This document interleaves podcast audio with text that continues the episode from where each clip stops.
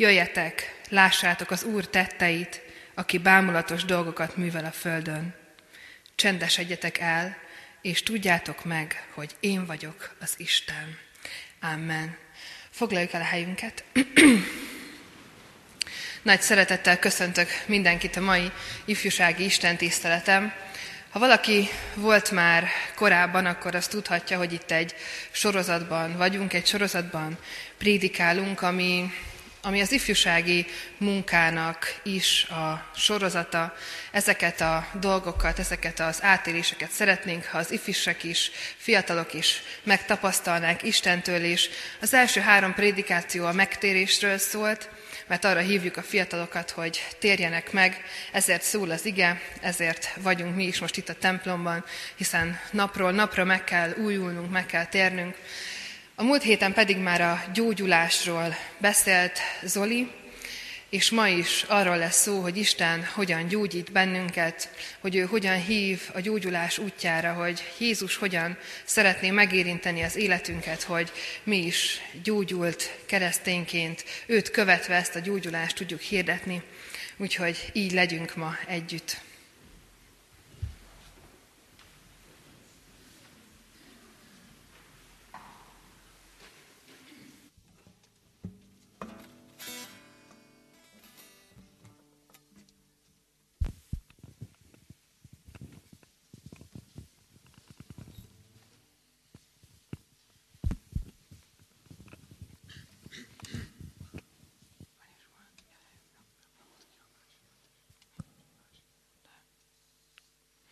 A mai napon is arra hívok mindenkit, hogy dicsőítsük Istent együtt. Ez az ének is a gyógyulásról szól, már a múlt héten is hallhattuk, úgyhogy tényleg mindenkit arra hívok, hogy kapcsolódjunk be az éneklésbe.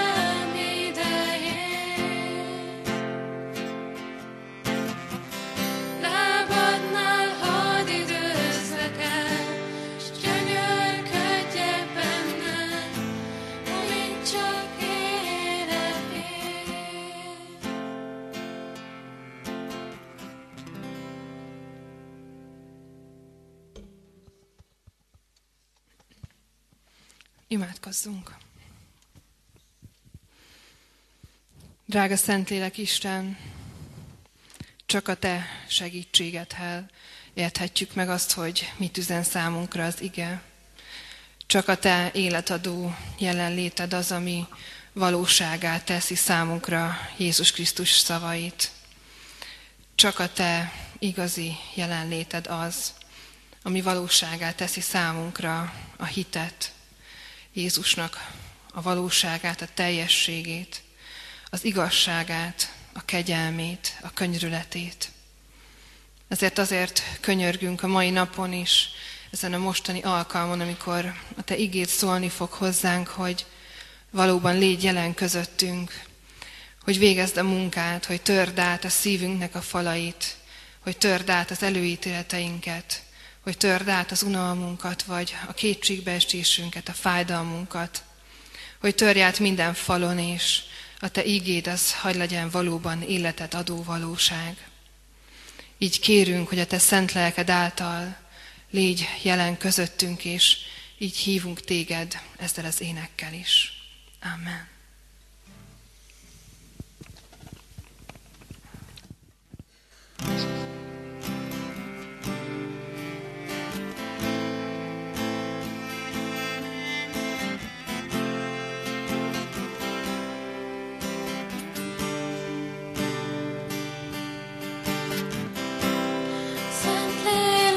passares, meu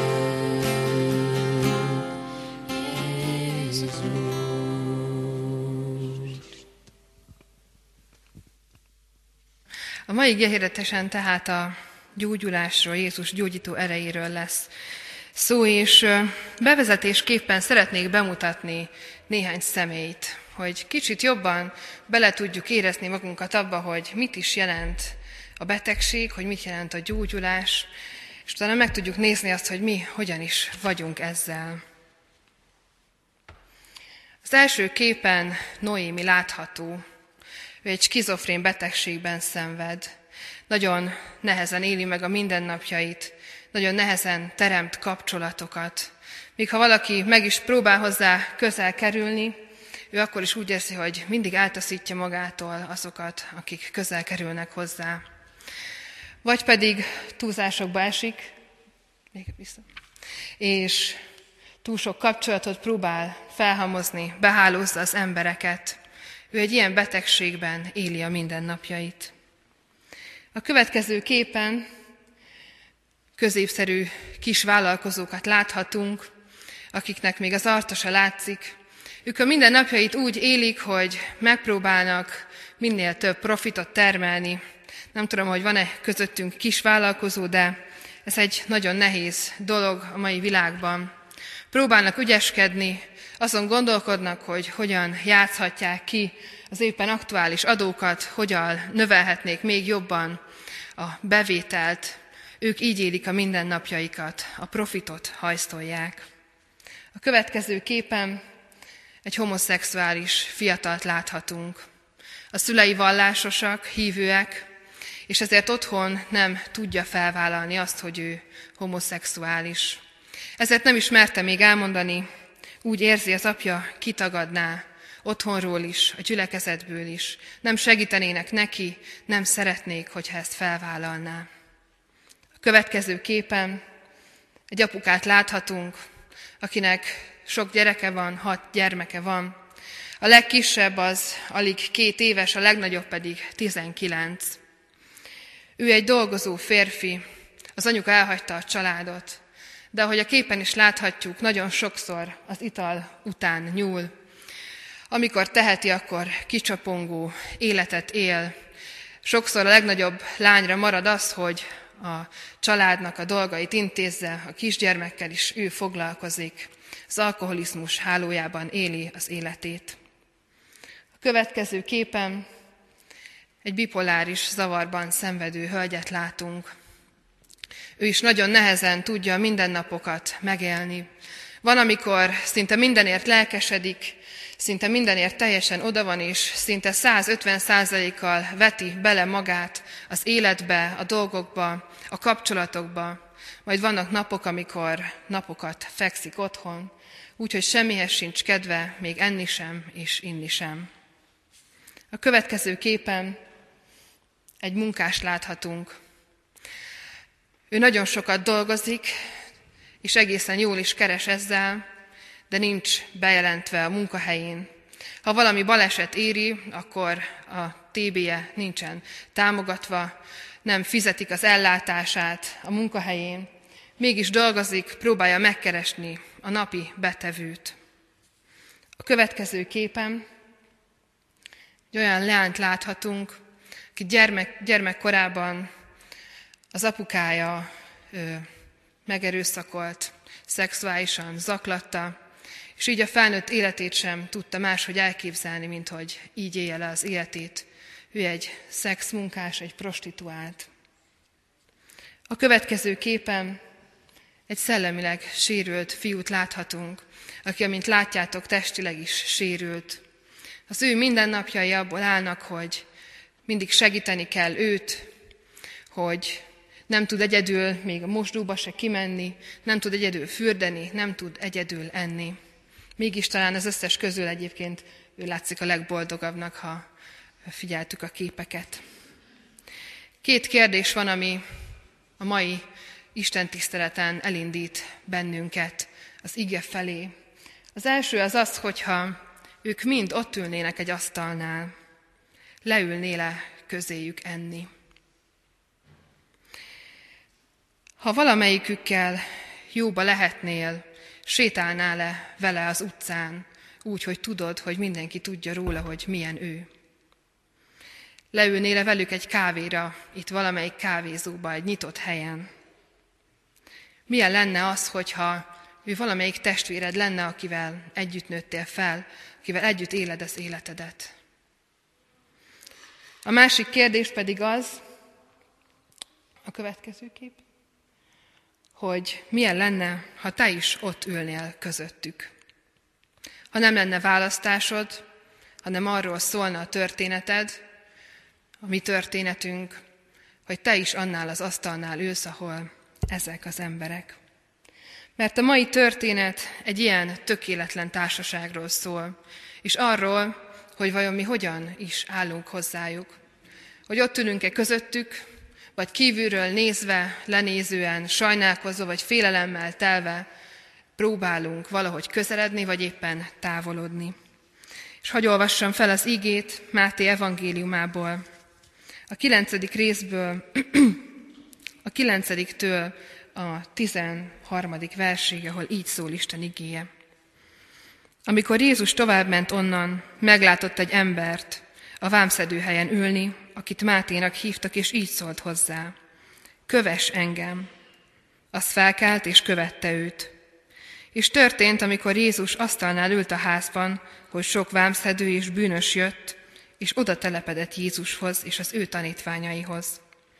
Meglátta ezt a farizeusok, meglátták ezt a farizeusok, és szóltak a tanítványainak. Miért eszik a ti mesteretek vámszedőkkel és bűnösökkel együtt? Ő pedig, amikor ezt meghallotta, így szólt. Nem az egészségeseknek van szükségük orvosra, hanem a betegeknek. Menjetek el, és tanuljátok meg, mit jelent ez. Irgalmasságot akarok, és nem áldozatot. Mert nem azért jöttem, hogy az igazakat hívjam, hanem hogy a bűnösöket.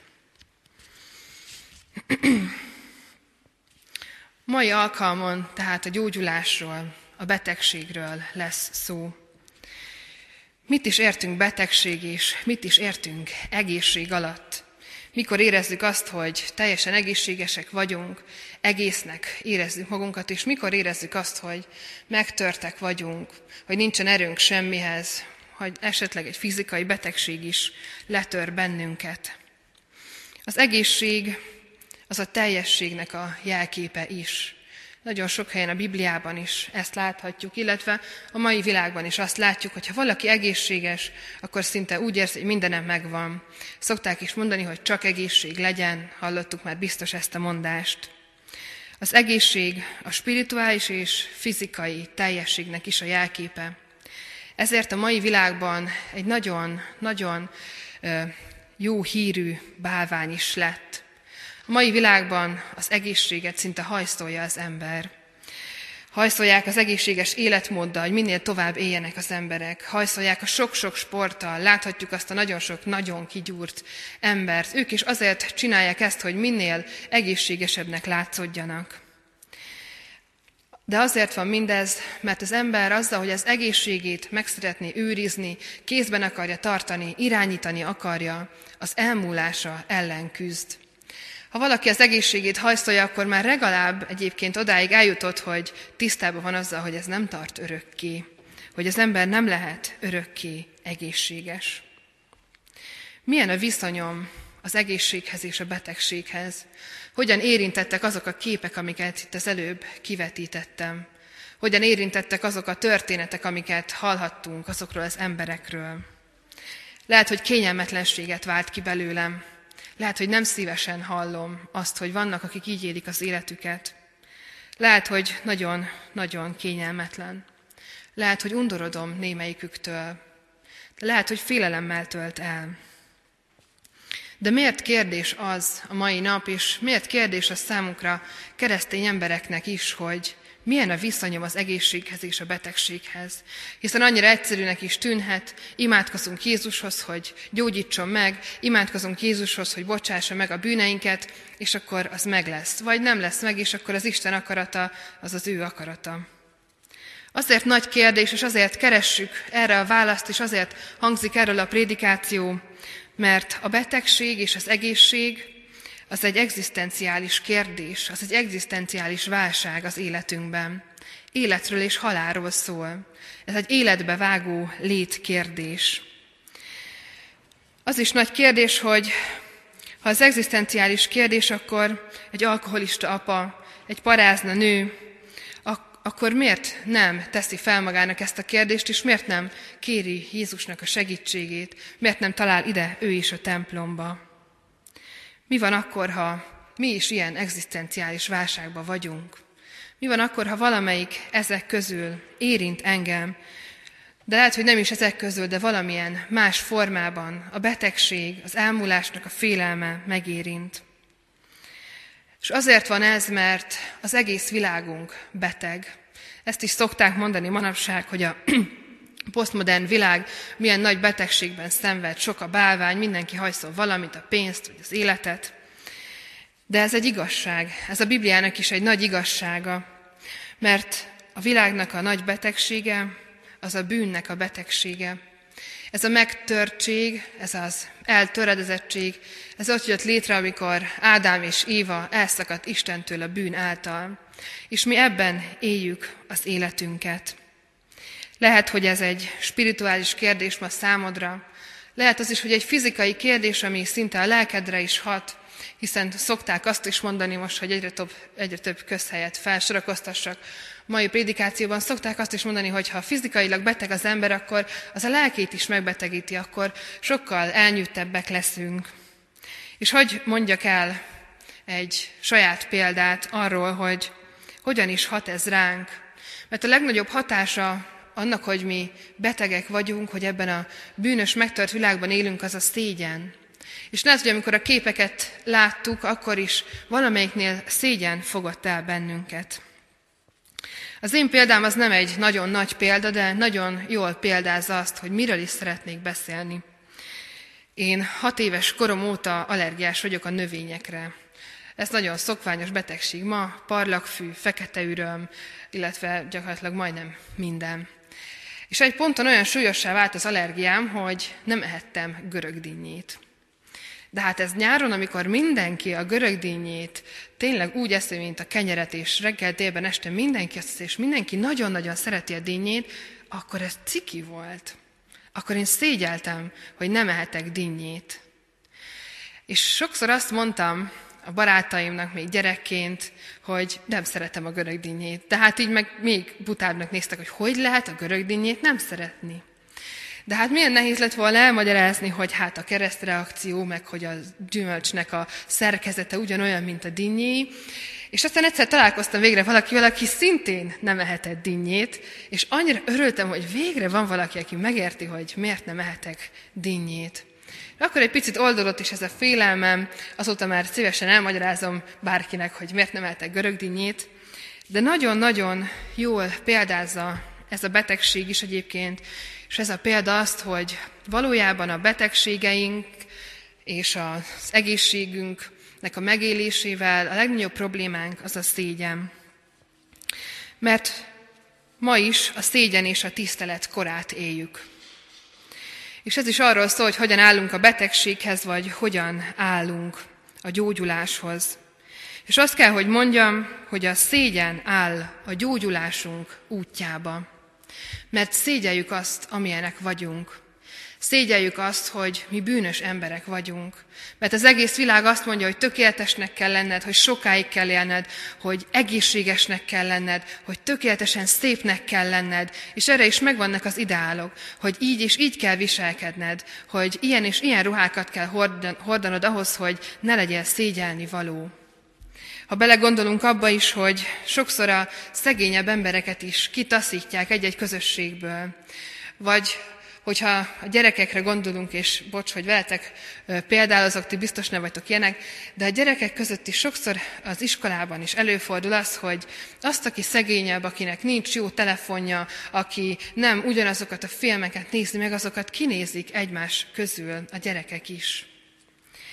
Ez a szégyen az, ami a gyógyulásunk útjába áll, mert ebben a szégyenben éljük az életünket. Az a kérdés, hogy a szégyen és a tisztelet kultúrájában mi melyik részen vagyunk, kívül vagy belül. Mert ahogy látjuk ezt a történetet, amit felolvastam, ott ülnek a szégyelni való emberek Jézussal egy asztalnál. És kívül pedig ott vannak a nagy vallásos tudósok, vallási vezetők, és kívülről nézik őket, hogy hmm, hát ezek hogy gondolják, hogy itt egy asztalhoz ülnek valakivel, aki egyébként olyan nagynak tűnik, mint, mint ez a Jézus, meg a tanítványokkal. Ez a két csoport van ebben a történetben, akik belül vannak, és akik kívül vannak. De mind a kettőnek megvan a saját szégyene és a saját tisztelete önmaga iránt is. Az egyik könyvben olvastam, és nagyon-nagyon tetszett, hogy ez hogyan látszik meg a gyülekezetben, hogy van-e ilyen, ilyen Máté, Máté partink, mint ahogyan itt ez, a, ahol ülnek az asztalnál. Ha a gyülekezetben van ilyen Máté parti, ahova a bűnösöket hívják, ahova bárki bejöhet, ahova tényleg a parázna nő is, egy szellemileg sérült fiú is megtalálja a helyét, egy asztalhoz letelepet, egy étkezési közösségben részt vehet, ahol szeretik és elfogadják, na akkor tud élni egy gyülekezet.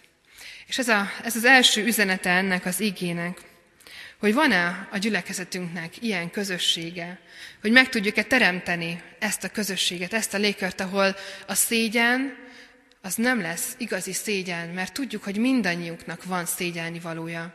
Lehet, hogy nem voltunk olyanok, mint egy-egy alak azok közül, akiket kivetítettem, de a megtört világban az ember is megtört, és ebben a szégyenben éljük az életünket.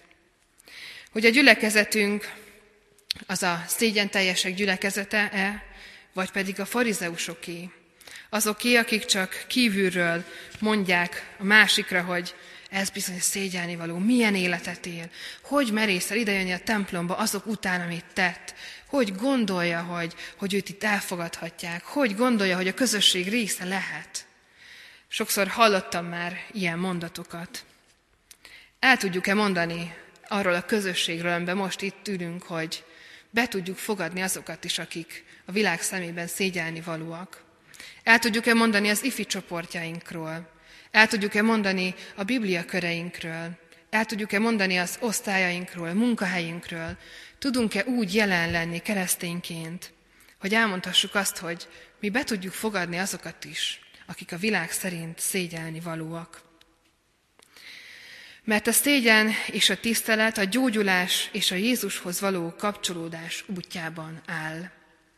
Azért, mert a keresztény közösségben is megvannak ugyanazok a mítoszok és báványok, mint amik a világban.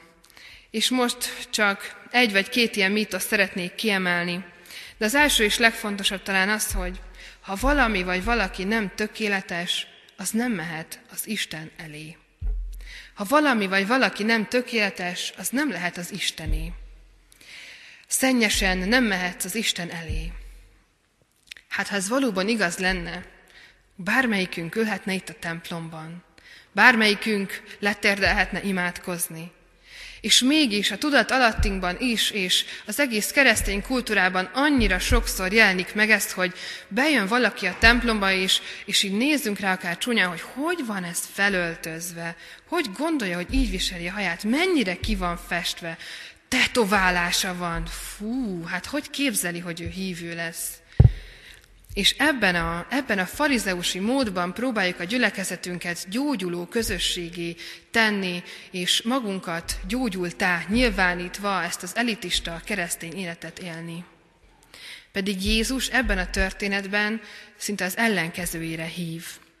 Mert ha valami nem tökéletes, nem lehet az Istené.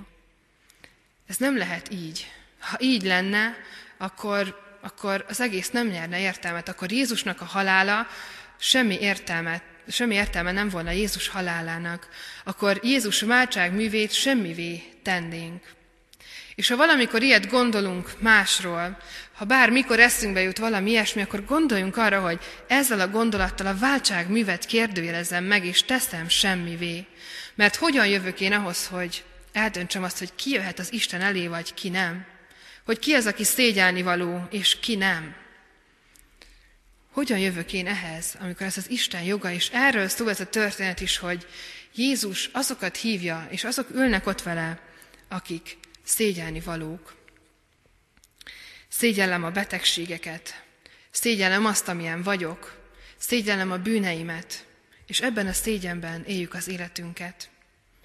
Az a legnagyobb problémája ennek, hogy a szégyentelenekkel való közösségvállalás elutasítása az az, ami az elit kitaszítottsághoz vezet. Ezt elmondom még egyszer ezt a mondatot. A közösség vállalás elutasítása az, ami az elit kitaszítottságához vezet. Ezzel emeljük fel a vallásos elitet is, ezzel emeljük fel a gazdag elitet is, azzal, hogy mi szégyeljük azt, amilyenek vagyunk. És biztos, hogy neki is van szégyelni valója, de mivel nekem mondjuk nincs pénzem, vagy én például nem, nem, nem tudok görögdínyét tenni, ezért én szégyellem magam, és nem tudok ö, részt venni velük, és ezért ők lesznek a jobbak, mert ők tudnak görögdínyét tenni. Remélem érthető ez a mondat. A szégyen az, ami felemeli az elitet, és őket a bálvány imádásba is taszítja. De van a gyógyulásnak útja, és erre hív ez a történet ma bennünket. A gyógyulás útja pedig két összetevőből áll, ami egymásból következik.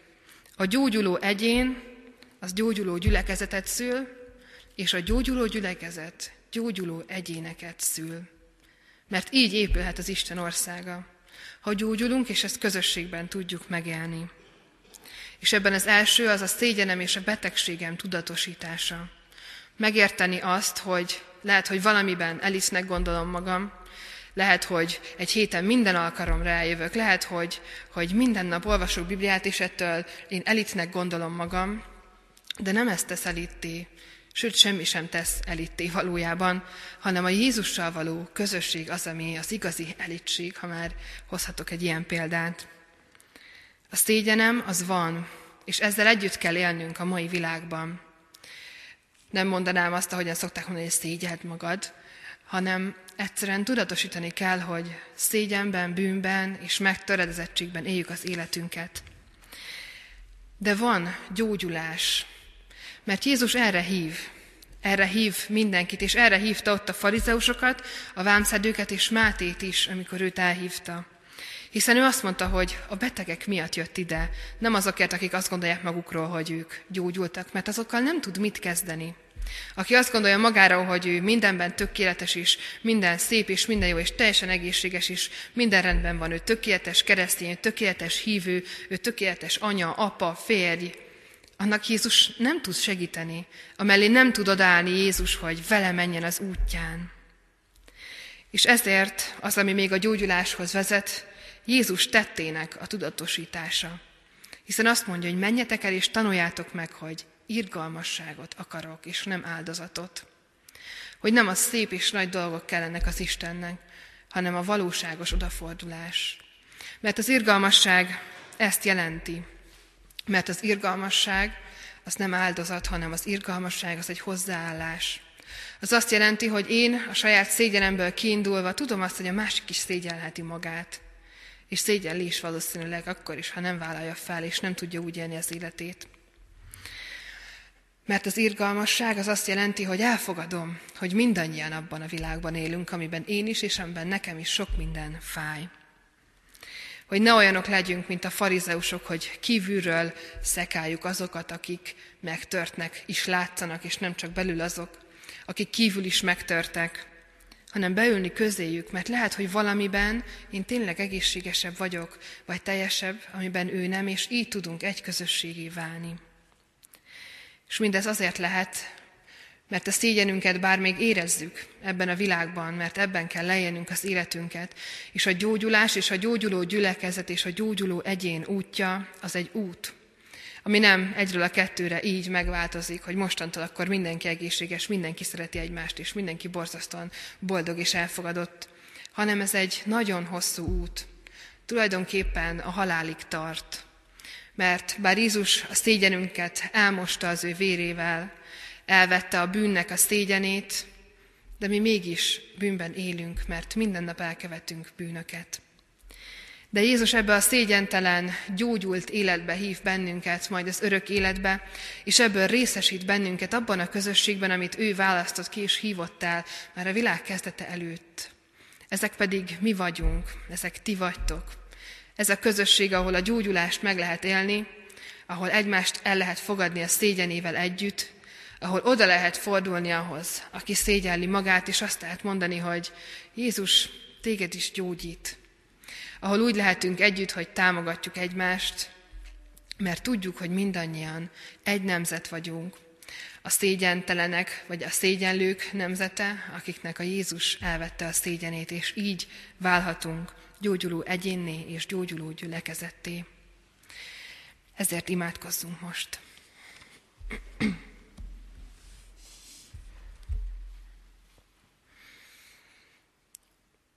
Drága Jézus, annyira csodálatos látni azt, hogy te, hogy te olyan dolgokat megmersz tenni, amikre talán mi gondolni sem merünk, vagy amit ha mi látnánk itt a mai világban, akkor felháborítani a bennünket.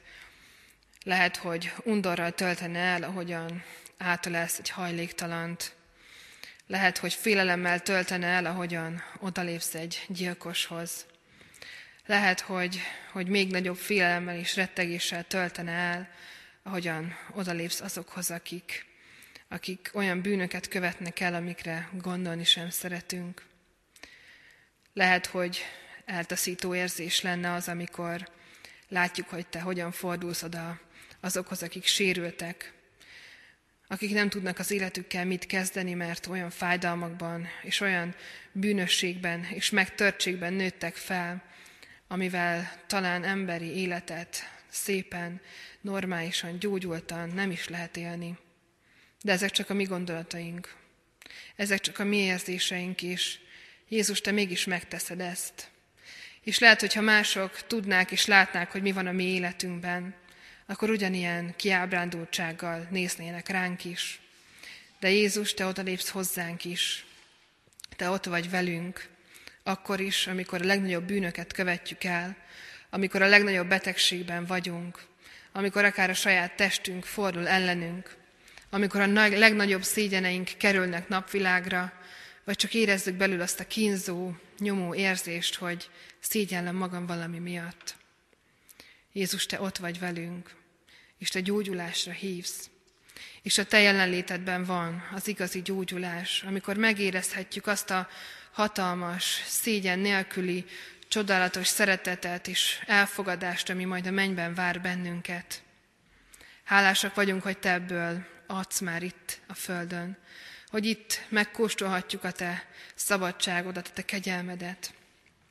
Hálásak vagyunk, hogy ezt a közösséget is arra hívott, hogy ilyen gyülekezet legyünk. Hogy ne farizeusi módon elitizáljuk magunkat, csak azért, mert keresztények vagyunk, csak azért, mert olvasjuk a Bibliát, vagy csak azért, mert hiszünk benned, hanem arra hívsz, hogy pont ezért inkább hajoljunk oda mindenkihez, aki szégyenli magát. Így kérünk, hogy áld meg a közösségünket, áld meg azt, ahogyan egymáshoz tudunk fordulni, hogy a gyógyuló egyén, gyógyuló gyülekezetet szülhessen, és ez a gyógyuló, egy, gyógyuló gyülekezet egyre több gyógyulni vágyó egyént fogadhasson be. Kérlük, hogy így legyél, ami gyülekezetünk őriző pásztora. Amen. Most pedig következik egy ének, vagyis egy pár ének. Az első ének az még a gyógyulásról szól, így ha valaki szeretne, akkor még benne maradhat ebben az imádságos hangulatban. Ez egy nagyon szép ének, és azt vallja meg, hogy Jézus igenis oda tud lépni, és meg tudja gyógyítani a mi sebeinket, akár fizikai, akár lelki sebről legyen szó.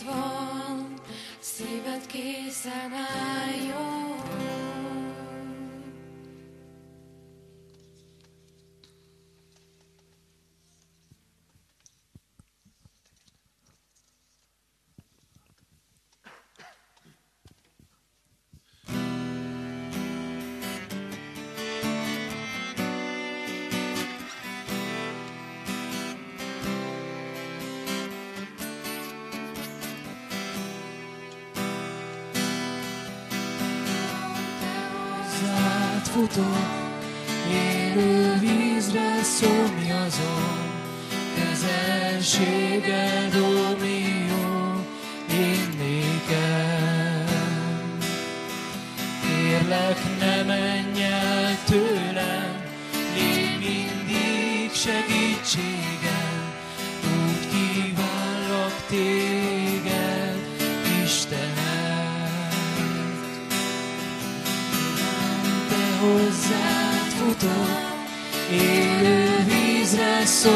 szomjazom, közelséged, ó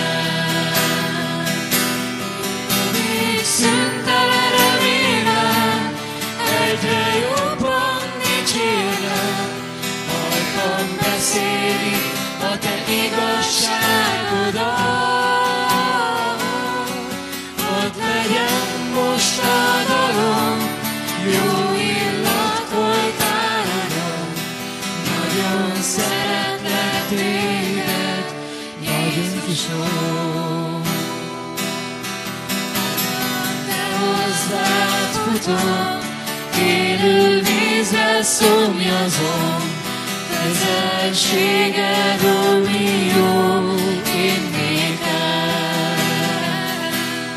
Kérlek, ne menj el tőlem, légy mindig segítségem, úgy kívánlak téged, Istenem.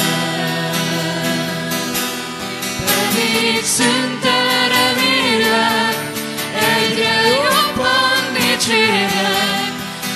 ajkam beszéli a te igazságodat.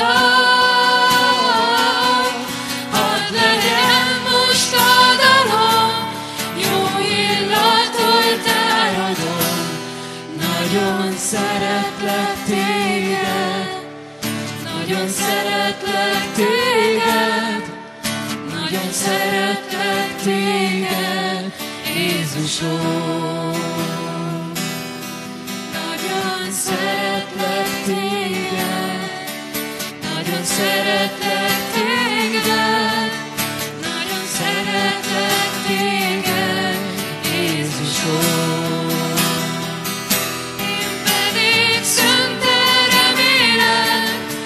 Egyre jobban dicsérlek, ajkam beszéli a te igazságodat. A dalom, jó illat oltárodon, nagyon szeretlek téged, Jézusom.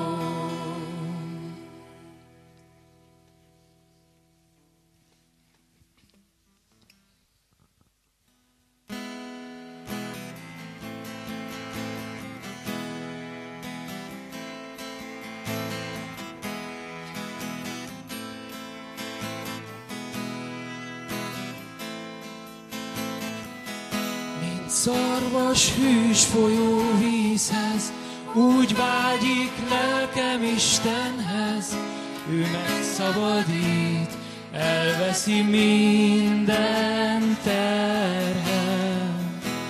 Kegyelmed újra átkarol, lelkemről minden lánc lehull, megvigasztal az, ami fájt, emlék csupán.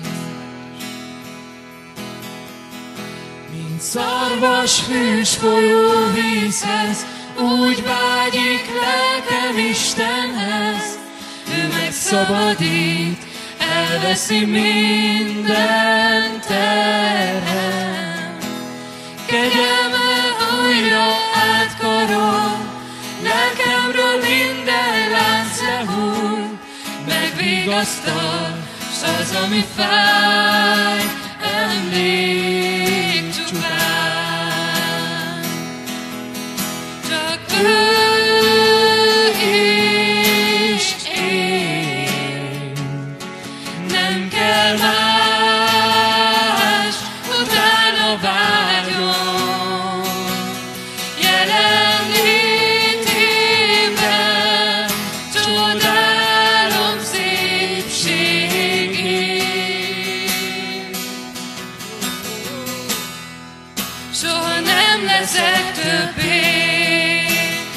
Az, aki voltam rég.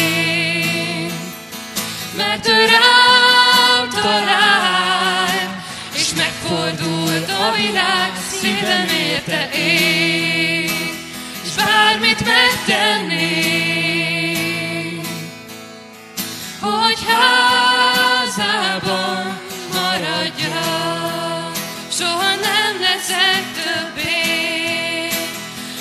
aki voltam rég. Mert ő rám talál, és megfordult a világ, szívem érte ég, s bármit megtennék,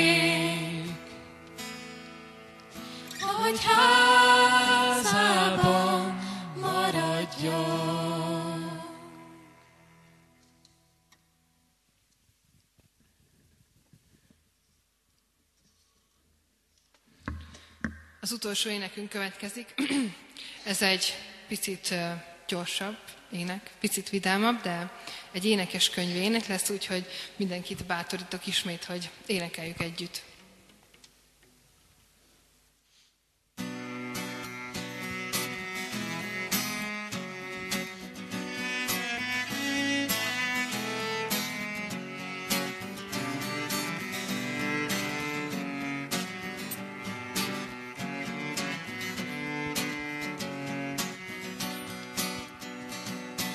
take it.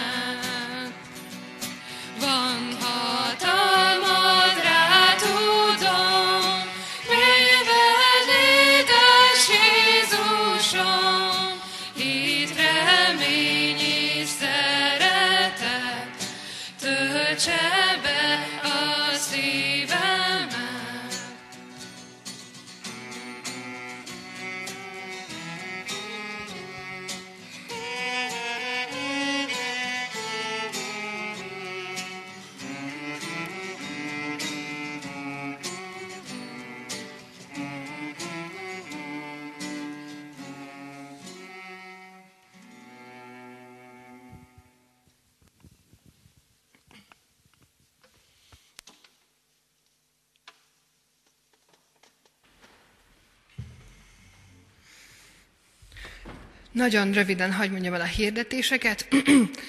Minden megtalálható a hirdetőlapon. Amit szeretnék kiemelni mégis, az az, hogy jövő héten 25-én virágvasárnapon Délelőtt nem lesznek külön istentiszteletek a város részekben, hanem itt lesz 9 órakor nagy közös istentisztelet, és erre mindenkit nagy szeretettel várunk.